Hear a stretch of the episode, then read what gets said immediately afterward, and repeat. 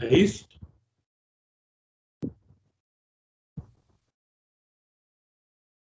De acordo com o que eu marquei aqui, é isso, padre. O senhor vai iniciar o 79. Acho que o senhor estava com a garganta inflamada na aula passada. Isso, estou lembrado. Então vamos lá, 79. Nós estamos falando da natureza da redenção. Então diz aqui o texto: E com efeito, a infinita misericórdia de Deus, ao amor excessivo que ele nos tem, é que a Sagrada Escritura atribui a redenção Deus, que é rico em misericórdia de São Paulo, pela sua extrema caridade com que nos amou, convificou-nos em Cristo. E aqui tem uma nota, que depois vocês podem pesquisar.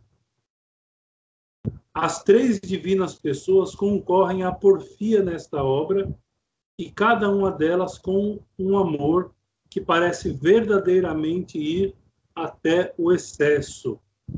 Então, ou seja, aquilo que nós aprendemos na catequese, né, já no, no, no terceiro catecismo da doutrina cristã, né, de São Pio X, ele vai dizer isso, ou seja, não é porque a obra é uma obra de Deus Filho que as outras pessoas não participam dessa mesma obra, pelo contrário, todas as três pessoas divinas é, participam da, por exemplo, da criação, todas as pessoas divinas participaram é, da criação, com o mesmo amor com que Deus Pai criou todas as coisas, e assim por diante.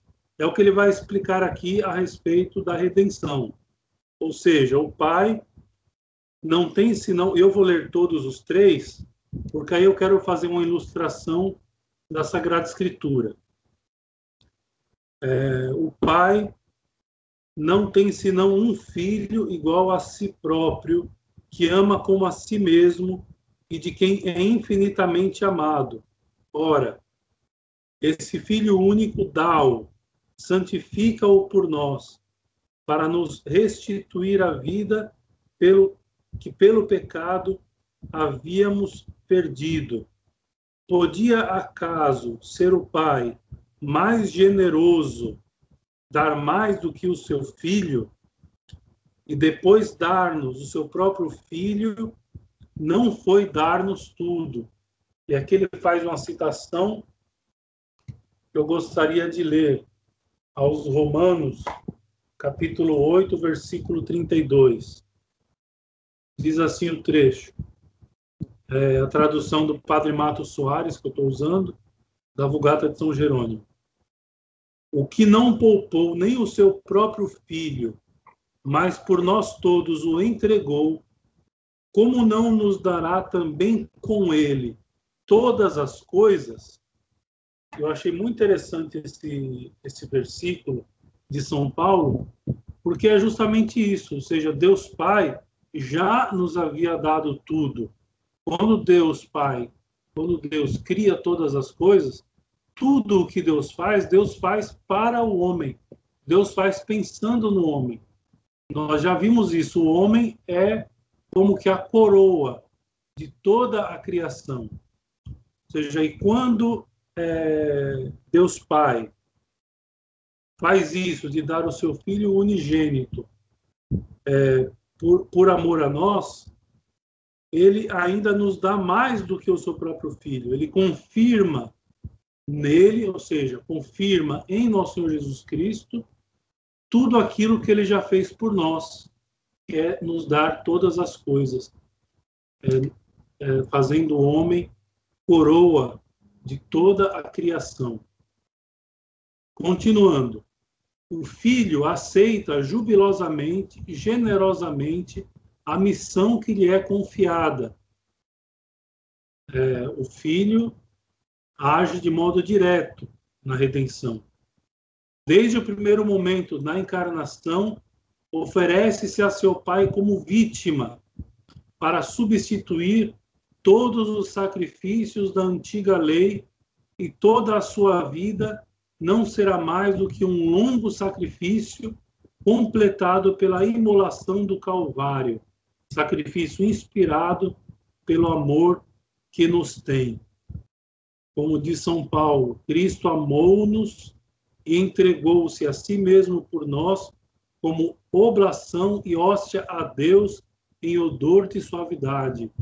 Ou seja, é a segunda pessoa da Santíssima Trindade que se oferece em sacrifício à primeira pessoa. Lembrando que, é muito importante, nós não estamos falando de três deuses. Nós estamos falando de três pessoas em um só Deus. E isso é o que ensina a nossa sã doutrina. E, terminando, para completar a sua obra, envia-nos o Espírito Santo, o amor substancial do Pai e do Filho, que, não contente de derramar em nossas almas a graça e as virtudes infusas, sobretudo a divina caridade, se nos dará a si mesmo, para podermos gozar não somente da sua presença e dos seus dons, senão também da sua pessoa. A caridade de Deus foi difundida em nossos corações pelo Espírito Santo que nos foi dado. E isso está lá em Romanos capítulo 5, versículo 20. Muito bem. Então, ou seja, nós com isso sabemos que toda a Santíssima Trindade concorre na obra da redenção da humanidade.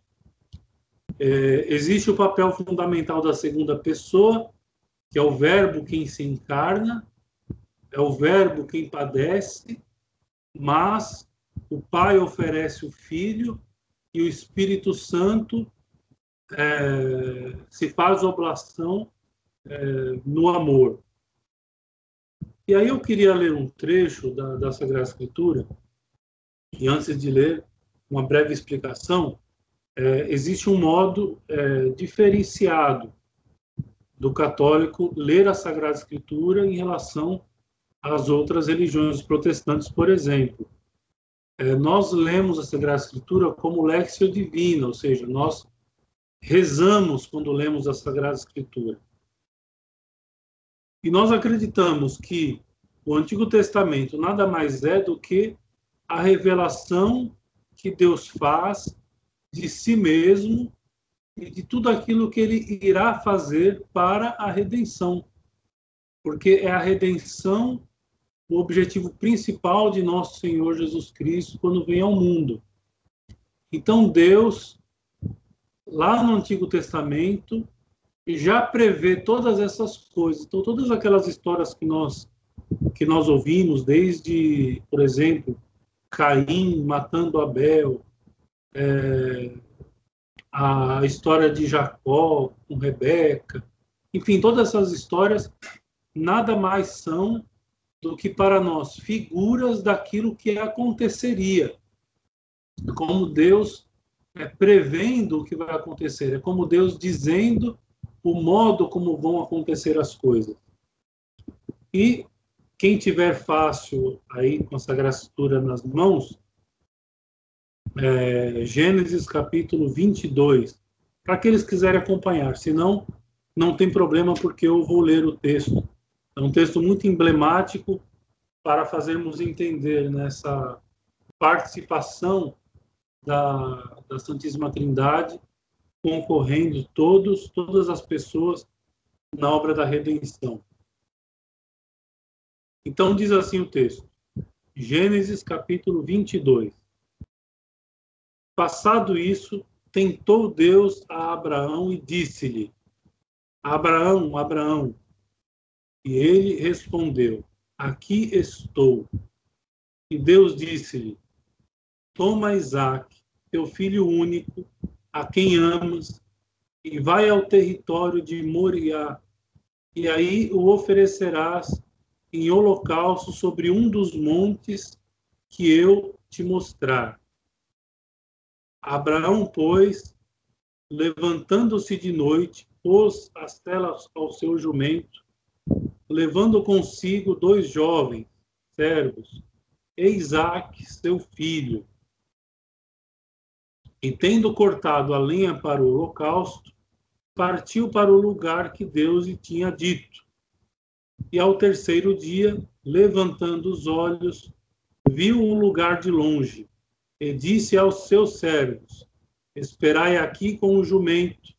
Eu e o menino vamos até acolá, e depois de adorarmos, voltaremos a vós. Tomou também a lenha do holocausto e pô-la sobre Isaque, seu filho. Ele, porém, levava nas mãos o fogo e o cutelo.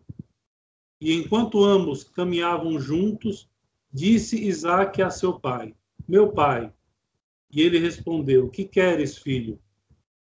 Eis, disse Isaque, o fogo e a lenha. Mas onde está a vítima para o holocausto? E Abraão respondeu: Meu filho, Deus deparará a vítima para o seu holocausto.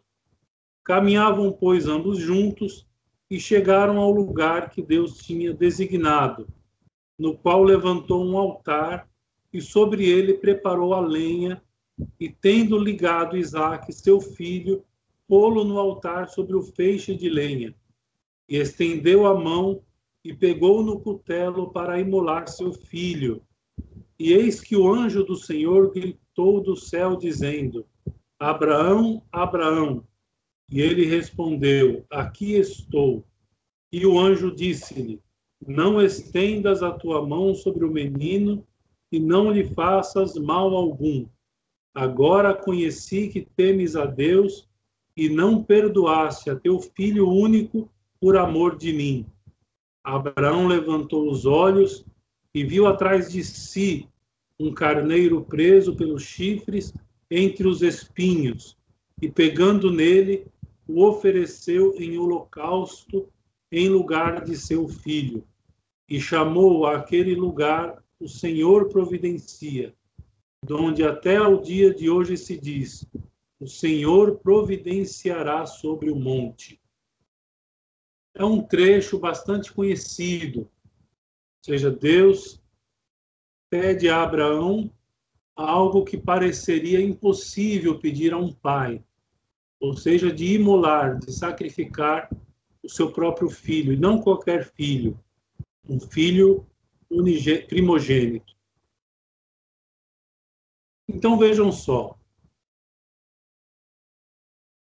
É, como eu disse, né, nós não lemos a Sagrada Escritura senão em vista daquilo que Deus quer nos mostrar. Senão essa seria somente uma história. E nós poderíamos tirar dessa história, por exemplo, um aprendizado simples, simplório até, por exemplo, que devemos, é, assim como Abraão, devemos ter uma obediência cega em Deus, que no momento certo ele proverá tudo. Porque foi o que Abraão fez. Abraão confiou cegamente em Deus, ele iria oferecer o seu filho holocausto. Ele chegou a levantar a faca, o cutelo, para imolar o seu filho Isaac.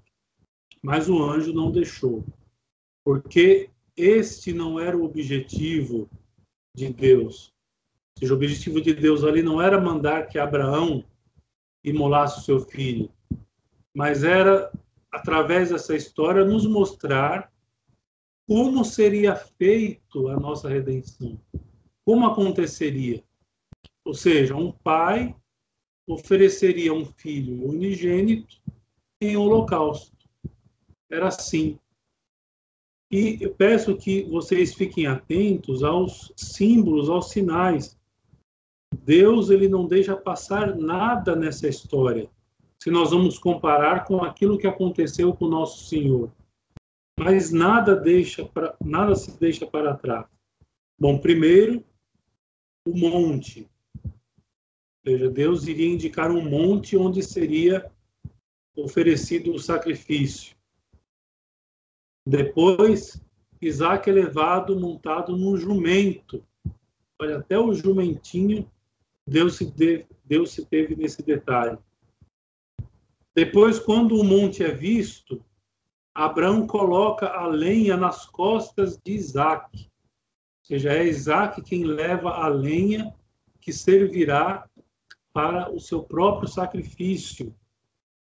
Enfim, tudo, todo, tudo nesse texto concorre para nós quando fazemos, quando nós fazemos a Lexio Divina seriamente, perdão, seriamente, nós enxergamos nesse texto uma previsão, uma um, um símbolo, um sinal do que Deus fará para redimir a humanidade. Ou seja, tem que haver um sacrifício. Sem sacrifício não há religião. Tem que haver um sacrifício. E esse sacrifício será substituído. E por que o anjo não permite que Abraão mate o seu filho Isaac? Porque Isaac não é o unigênito de Deus. Ele pode ter tido muitas virtudes, e nós, se seguirmos lendo o texto, Isaac ele terá muitas virtudes, mas ainda assim ele não terá aquelas virtudes necessárias para apagar os pecados de toda a humanidade. Esse texto, na verdade, é uma previsão daquilo que o próprio Cristo faria. E o trecho termina assim: E uma segunda vez chamou o anjo do Senhor Abraão do céu, dizendo: Por mim mesmo jurei, diz o Senhor, porque fizeste tal coisa, e não perdoaste a teu filho único por amor de mim, eu te abençoarei e multiplicarei tua estirpe como as estrelas do céu e como a areia que há sobre a praia do mar, e a sua descendência possuirá as portas de teus inimigos e assim por diante. Tua geração e, a, e na tua descendência serão benditas todas as nações da terra. Ou seja, é, é uma promessa feita a Abraão, mas em vistas daquilo que nosso Senhor fez por nós. Ou seja, nós somos essa descendência. Nós somos essa descendência é, de Abraão. Aquela que de fato é, sofreu pelo holocausto de nosso Senhor, ou melhor, recebeu do holocausto de nosso Senhor a vista dos, do perdão de todos os pecados. Então, é um texto muito singelo da Sagrada Escritura. E, como eu disse, nós poderíamos tirar simplesmente assim: Abraão foi um homem muito obediente, devemos ser obedientes como ele. Mas se nós fazemos a Lexio Divina, aí nós tiramos outras conclusões. Nós tiramos a conclusão seguinte: que Deus ele já está dizendo aqui o que acontecerá. Ou seja, que o, um filho, o seu filho unigênito será oferecido em holocausto para pagar os nossos pecados. Né? Então, eu achei que é, esse texto é, combina, com, combina bastante para nós entendermos a participação completa é, da Santíssima Trindade no papel da redenção. Ficou bem explicado ou ficou muito confuso?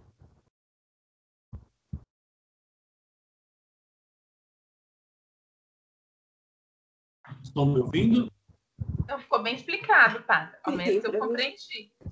Para mim ficou bem claro também. Certo. E aí nós então terminamos este ponto 1 do artigo 4 E aí nós vamos começar então o ponto 2 do artigo 4 que são os efeitos da redenção, ou seja, o que a redenção fez conosco. Porque uma coisa é a redenção em si, ou o que nós acabamos de ver.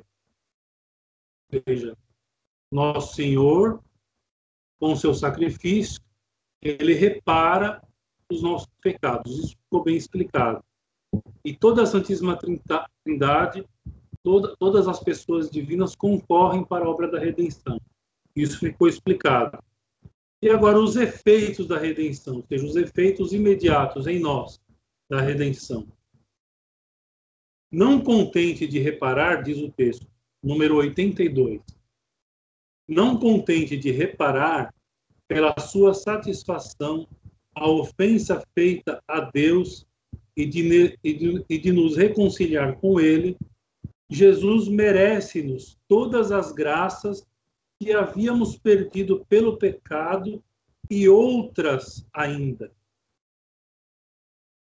restitui-nos restitui em primeiro lugar os bens sobrenaturais perdidos pelo pecado.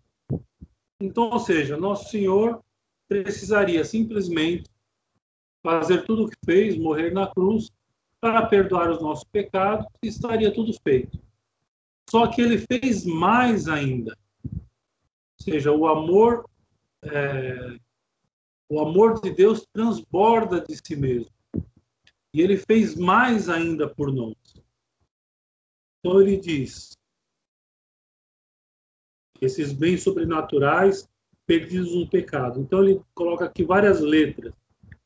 Vai até a letra E. Então, A. Então, restitui-nos a graça habitual, com o seu cortejo de virtudes infusas e dons do Espírito Santo, e para melhor adaptar a natureza humana, institui os sacramentos, sinais sensíveis que nos conferem a graça em todas as circunstâncias importantes da vida e nos dão assim mais segurança e confiança. Então, seja, é, não é de qualquer meio. Então, seja, é meio protestante dizer, né? Ou seja, bastou nosso Senhor morrer na cruz e aí a fé basta, a fé nisso, tudo que ele fez basta para então é, recebermos a salvação. Não. Nosso Senhor institui os sacramentos. Por quê? Porque a nossa natureza humana ela fragilizou-se com o pecado de Adão e Eva. E para adaptar a nossa natureza humana, então os sacramentos influem em nós, é, conferem, melhor dizendo, conferem em nós aquelas graças que são necessárias para a nossa salvação. Então, por exemplo, como é que nós fazemos que os méritos de nosso Senhor Jesus Cristo é, sejam aplicados para a nossa vida? É pelo sacramento do batismo. Entendeu? Então, ou seja, não bastou nosso Senhor morrer na cruz. Claro que isso basta, evidentemente. Mas é, não estou dizendo no sentido lato. No sentido lato, basta. Bastou nosso Senhor morrer na cruz. Mas para adaptar a nossa natureza frágil, nosso Senhor nos dá os sacramentos, que são sinais sensíveis, mas que conferem em nós aquelas graças que são necessárias para a nossa salvação. Para a aplicação dos méritos do nosso Senhor, o sacramento do batismo. Se nós voltamos a pecar, nós precisamos do sacramento da confissão, e assim por diante. Então, graças atuais abundantíssimas, que temos direito de crer até mais abundantes do que no estado de inocência, em virtude da palavra de São Paulo. São Paulo diz isso aos Romanos, capítulo 5, versículo 20. Onde abundou o pecado, superabundou a graça. Então, ou seja, nós temos, além da graça habitual, é, que é como uma recuperação dos dons sobrenaturais que Adão e Eva perderam, nós temos ainda as graças atuais, aquelas graças que Deus nos concede todos os dias. A graça, por exemplo, da oração, de fazer uma oração bem feita, a graça de dar um bom conselho, de receber um bom conselho, enfim, as graças atuais, abundantíssimas, ou seja, tudo isso nós recebemos em virtude dos méritos de nosso Senhor Jesus Cristo. Não por nossos méritos, mas em virtude dos méritos de nosso Senhor. E não precisava de nada disso. Bastava, como eu disse e repito, bastava nosso Senhor morrer na cruz e nos dar o sacramento do batismo. Só bastava isso. Mas nosso Senhor nos dá muito mais do que aquilo que era previsto. Continuando, 83. É perfeitamente verdade que o dom de integridade não nos é imediatamente restituído, mas só progressivamente. Então, ou seja, até o dom da integridade perdido por Adão e Eva é restituído. mas só progressivamente. A graça da regeneração deixa-nos abraços com a tríplice concupiscência e todas as misérias da vida, mas dá-nos força necessária para triunfar de tudo isso. Faz-nos mais humildes, vigilantes e ativos para prevenir e vencer as tentações. Robustece-nos assim na virtude e depara-nos ensejo de alcançar maiores merecimentos. Então, ou seja, nós não recebemos diretamente o dom da integridade. Quando somos batizados, por exemplo, nós não recebemos o dom da integridade de modo perfeito. Ele é nos instituído progressivamente e, se, e nós só teremos ele completo na eternidade. Isso por quê? Ora, primeiro por conta da tríplice concupiscência. Mas, ao mesmo tempo, todas essas misérias que a vida nos traz, com a tríplice concupiscência, seja, o mundo, a carne, o demônio, essa é a tríplice concupiscência, o mundo, a carne o demônio investem sobre nós constantemente e, por vezes, infelizmente, caímos. Se, por um lado, não nos é dado de modo é, imediato o dom da integridade, no entanto, todas essas fraquezas é, nos faz mais humildes, mais vigilantes,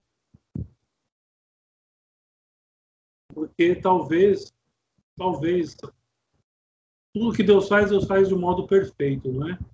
Mas poderíamos pensar, talvez se Deus nos desse é, o dom da integridade de modo de uma vez só no batismo, por exemplo, talvez é, nós ficaríamos é, mais fracos no sentido de é, permitirmos acontecer o que aconteceu com Adão e Eva, por exemplo, é, nos tirar, é, nos tiraria o efeito de vigilância. Nosso Senhor nos manda no Santo Evangelho, né? Vigiai e orai para não cair em tentação. No Pai Nosso, nós nós pedimos isso também. Enfim, são só conjeturações. O fato é que o fato é que é, essas dificuldades que nós temos na vida, a tríplice concupiscência que todos os dias insiste em nos fazer cair, nos torna mais vigilantes e ativos. E não esqueçamos que nós que não nos falta a graça de Deus para vencer todas estas coisas. Ou seja, Deus não nos abandona. Não é assim, batiza, pronto, agora cada um que se vire. Não. Deus é, é justamente o que ele diz aqui. As graças atuais que nós recebemos de Deus são abundantíssimas. Deus, todos os dias, nos concede graças atuais. Continuando o texto. Pondo-nos diante dos olhos os exemplos de Jesus, que tão heroicamente levou a sua cruz e a nossa, estimula-nos o ardor na luta e sustenta-nos a constância no esforço. Lógico, uma vez que compreendemos tudo isto. É? Então, é, não, não, não, não cabe dizer, por exemplo, que nós adquirimos a virtude da constância sem compreender tudo aquilo que Deus, nosso Senhor, fez por nós. Isso não tem cabimento. É, como não tem cabimento aquela fé cega né, dos neopentecostais. Fé em quê? Qual é o Jesus que eles creem? Se Jesus fez o quê? De que modo? É? Então, ou seja, não, não cabe isso. Ou seja, nós compreendemos o que ele fez. E compreendendo isso, o que nosso Senhor fez por nós, tão heroicamente levando a sua cruz e a nossa, isso estimula-nos, diz aqui, o ardor na luta. E sustenta-nos a constância no esforço. E as graças atuais que ele nos mereceu e nos concede com tão divina prodigalidade facilitam-nos singularmente esforços e vitórias. Esses esforços e vitórias diárias que nós temos, nós alcançamos mediante essas graças atuais que nosso Senhor nos cumula diariamente. À medida que lutamos, sob a direção e com o apoio do Divino Mestre, a concupiscência vai diminuindo, a nossa força de resistência vai aumentando, e chega por fim a hora em que muitas almas privilegiadas são de tal modo confirmadas na virtude que, não obstante ficarem com liberdade de pecar, não cometem falta alguma de propósito deliberado, nem mesmo as faltas veniais. Basta nós vermos e estudarmos a vida dos santos. Aliás, é sempre importante nós estarmos lendo a vida de algum santo, terminando uma, ler outra e assim por diante. Porque a vida dos santos nos dá um exemplo prático né, de como a graça atual age de tal modo que chega um determinado momento em que não se peca mais deliberadamente. A vitória definitiva não se alcança senão ao entrar no céu. E é claro, aquilo que eu disse anteriormente, nós não conseguiremos a vitória plena neste século, neste mundo. A vitória plena, definitiva, nós somente alcançaremos no céu. Mas será tanto mais gloriosa quanto maiores forem os esforços com que houvermos comprado. Não podemos exclamar, ó oh, Félix, culpa, é como o texto do Sábado Santo. Então, ou seja, é, nós não precisaríamos de virtude nenhuma particular para podermos entrar no céu. Só que, como eu disse, Deus faz tudo do modo mais perfeito possível. Se houvesse um modo mais perfeito de Deus realizar todas essas obras, a obra da nossa redenção, certamente ele teria feito. Mas ele não fez de outro jeito, ele fez deste. E deste modo que ele fez, ele faz com que nós participemos também dos méritos de nosso Senhor. Então, esses esforços que nós é, adquirimos diariamente, essas pequenas vitórias que nós conseguimos de algum pecado, por exemplo, diariamente, uma vitória, outra vitória no outro dia, outra no outro dia. Então, são méritos que tornam mais gloriosa ainda, diz, diz, diz aqui, torna mais gloriosa a nossa entrada no reino dos céus. Continuando.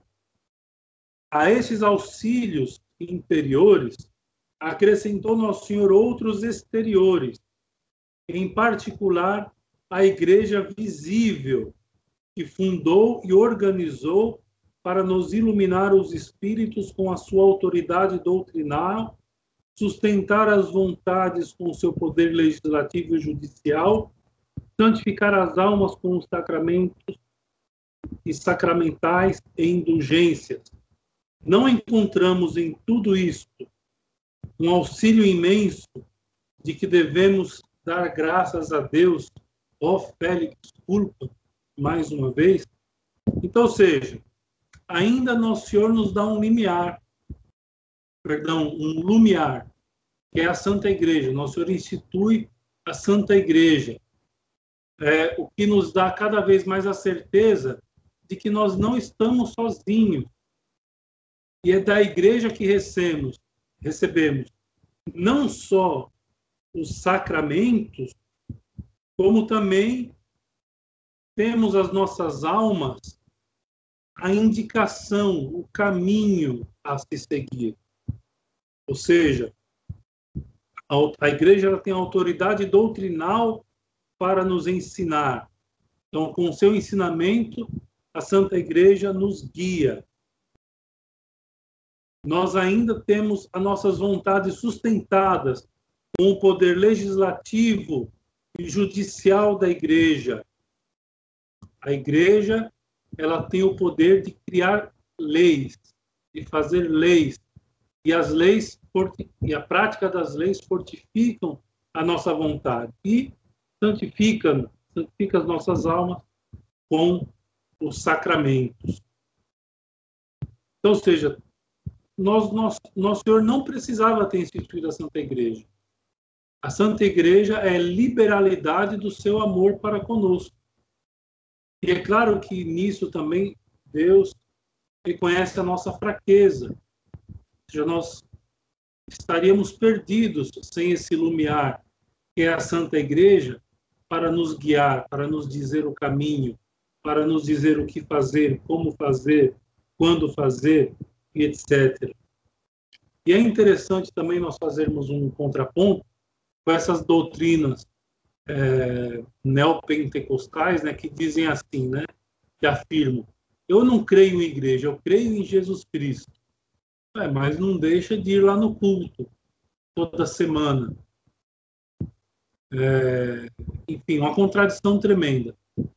Nós precisamos, nós necessitamos da igreja. Nosso Senhor julgou que nós necessitaríamos da igreja. E se nosso Senhor julgou, como disse e repito, esse foi o melhor meio que ele criou. Ele poderia ter criado outros meios, outros tantos meios. Nós poderíamos aqui falar várias possibilidades. Poderíamos mencionar várias possibilidades do que nosso Senhor poderia ter feito para nos salvar. Só que Deus é perfeito. E tudo que ele fez, ele fez do modo mais perfeito possível.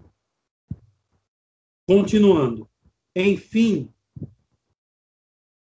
se não for o pecado original, não é certo que o Verbo houvesse de encarnar. Ora, a encarnação é um bem tão precioso que por si só basta para justificar e explicar o canto da igreja ó Félix Urca.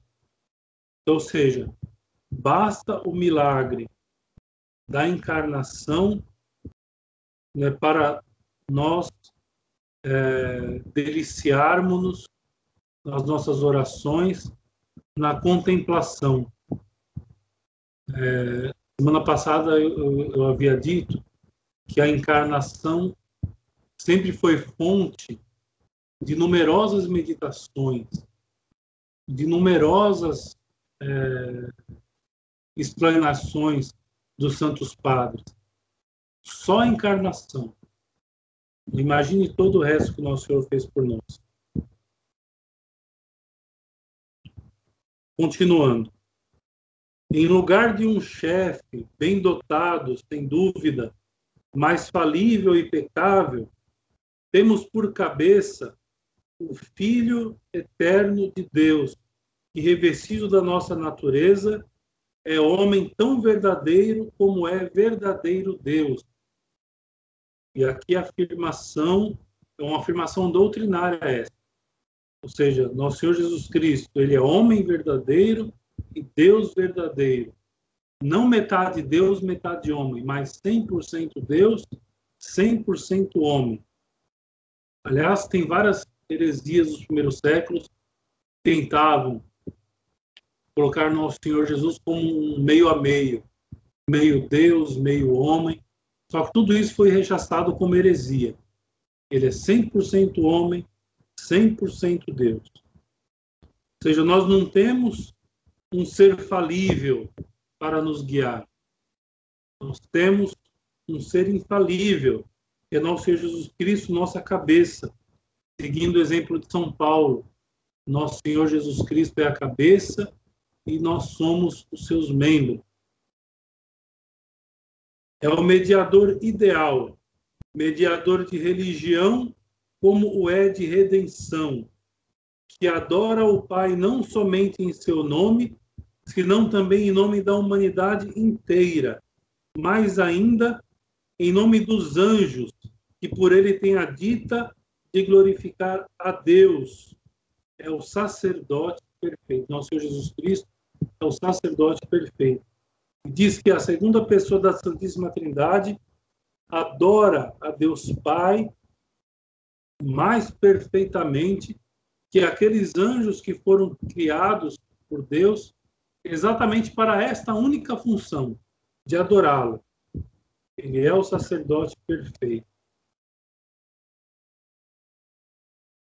Que tem livre acesso ao trono de Deus pela sua natureza divina e se inclina compassivamente para os homens constituídos seus irmãos, que ele, rodeado como está de fraqueza, trata com indulgência. Com ele e por ele, podemos tributar a Deus as homenagens infinitas a que tem direito. Com ele e por ele, podemos alcançar todas as graças de que precisamos para nós e para nossos irmãos. Quando adoramos, só um pontinho aqui. Então, seja, com ele, com nosso Senhor, e por ele, através dele, podemos tributar as homenagens infinitas que ele tem direito. Ou seja, sem nosso Senhor Jesus Cristo, nós não conseguiríamos né, tributar a Deus essas homenagens que ele tem direito. Com ele e por ele podemos alcançar todas as graças que precisamos. Todas as graças que nós precisamos, nós alcançamos por ele e com nosso Senhor. E não só para nós, também como para os nossos irmãos. Todos nós conhecemos pessoas, por exemplo, por exemplo, que necessitam de alcançar graças. Nós que somos católicos, por exemplo, e quando as pessoas veem em nós católicos praticantes, é fácil, por exemplo, alguém vir nos pedir oração, por exemplo. Nós não temos mérito nenhum em fazer algum pedido a Deus nosso Senhor, mas Ele se fez mérito por nós. Então, seja, quando nós é, até a nossa oração muda o sentido quando nós entendemos que é com nosso Senhor Jesus Cristo que estamos rezando e não sozinhos. Quando adoramos, é Ele quem adora em nós e por nós.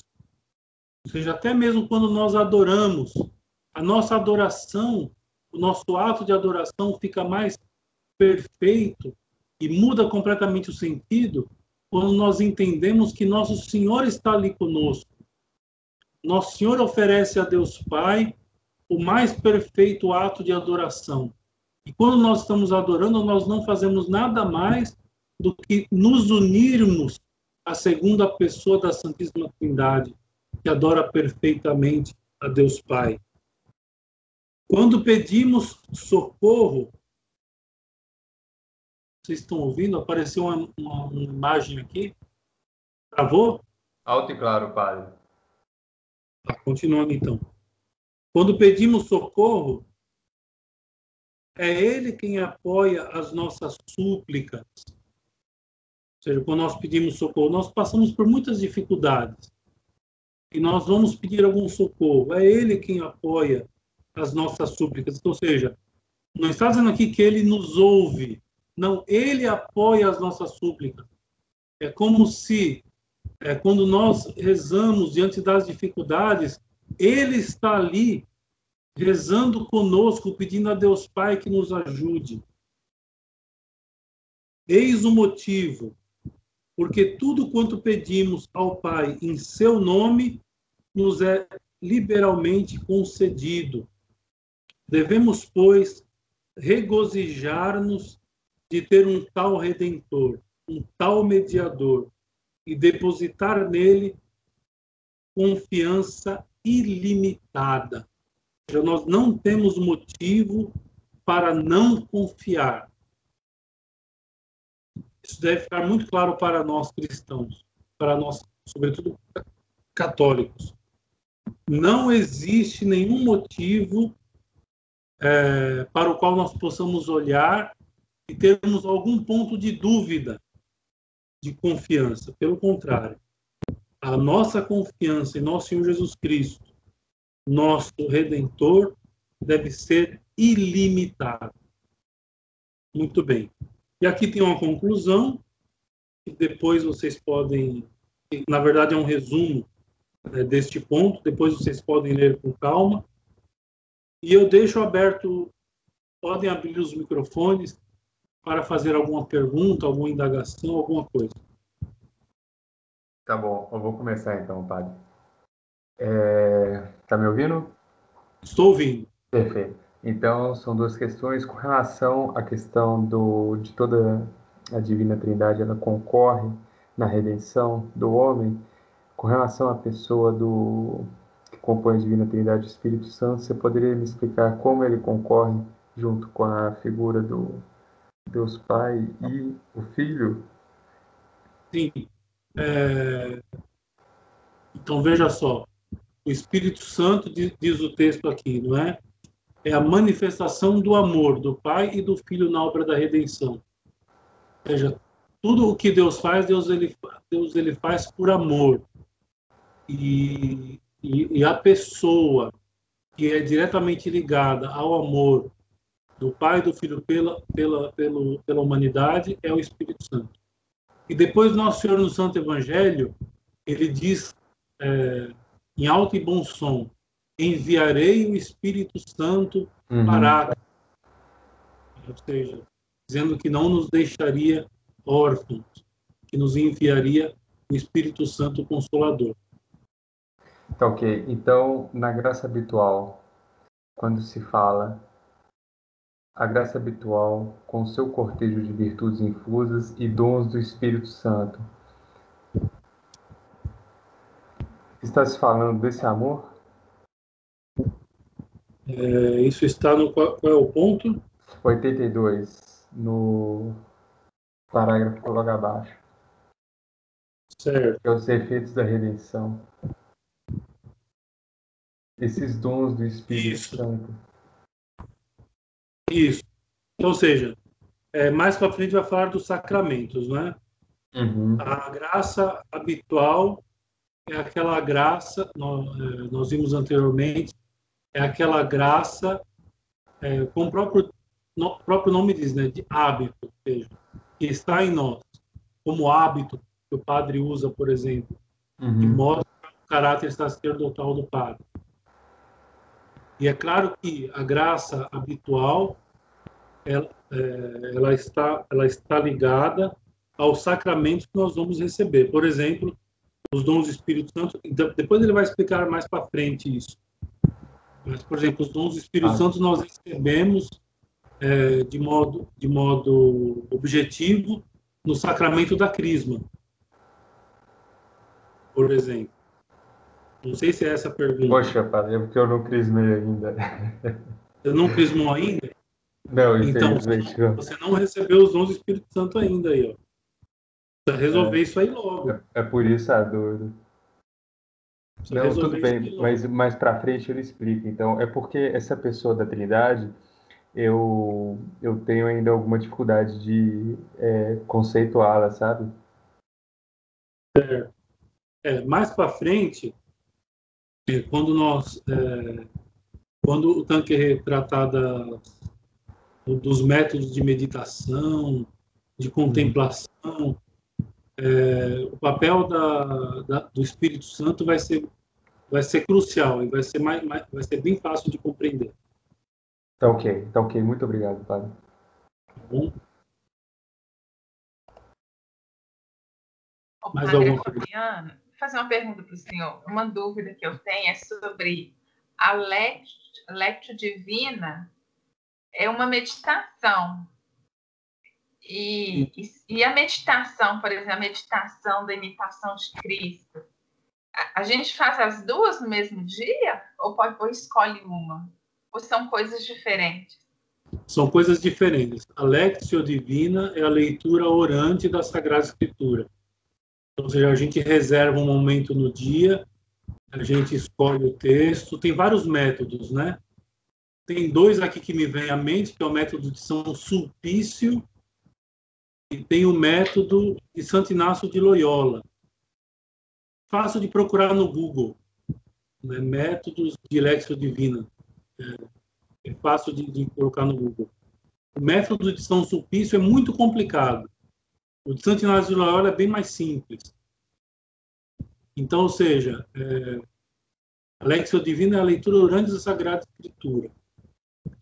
É, a meditação ela pode ter como fonte a Lexio Divina, mas ela pode ter como fonte algum outro escrito espiritual também, como, por exemplo, a imitação de Cristo, a Filoteia, a própria vida de um santo, ou algum escrito de um santo, por exemplo, a vida espiritual do Padre Faber, que não é santo ainda, mas logo, logo. Aliás, uma notícia, não sei se já receberam essa notícia, foi comprovado segundo o milagre do Beato Newman. Então, logo, logo ele será canonizado. Tá bom, enfim. Então, são duas coisas, só para dizer que são duas coisas diferentes. A Lexio Divina é, a, é a, a leitura orante da Sagrada Escritura. E aí tem vários métodos. Você pode usar qualquer um deles. É, e a meditação pode, pode ter como fonte a Sagrada Escritura, mas pode ter como fonte outros, outros livros espirituais. Ou mesmo um motivo, por exemplo, eu vou meditar sobre a redenção. Por exemplo, agora à noite, antes de dormir, já que terminamos esse assunto da redenção, então nós vamos, nós vamos como oração da noite, vou fazer a meditação, depois de tudo isso foi dito, vou fazer uma meditação sobre a redenção, sobre o papel da redenção na nossa vida. Pode ter um motivo, né? Um, um certo? Certo. Entendi.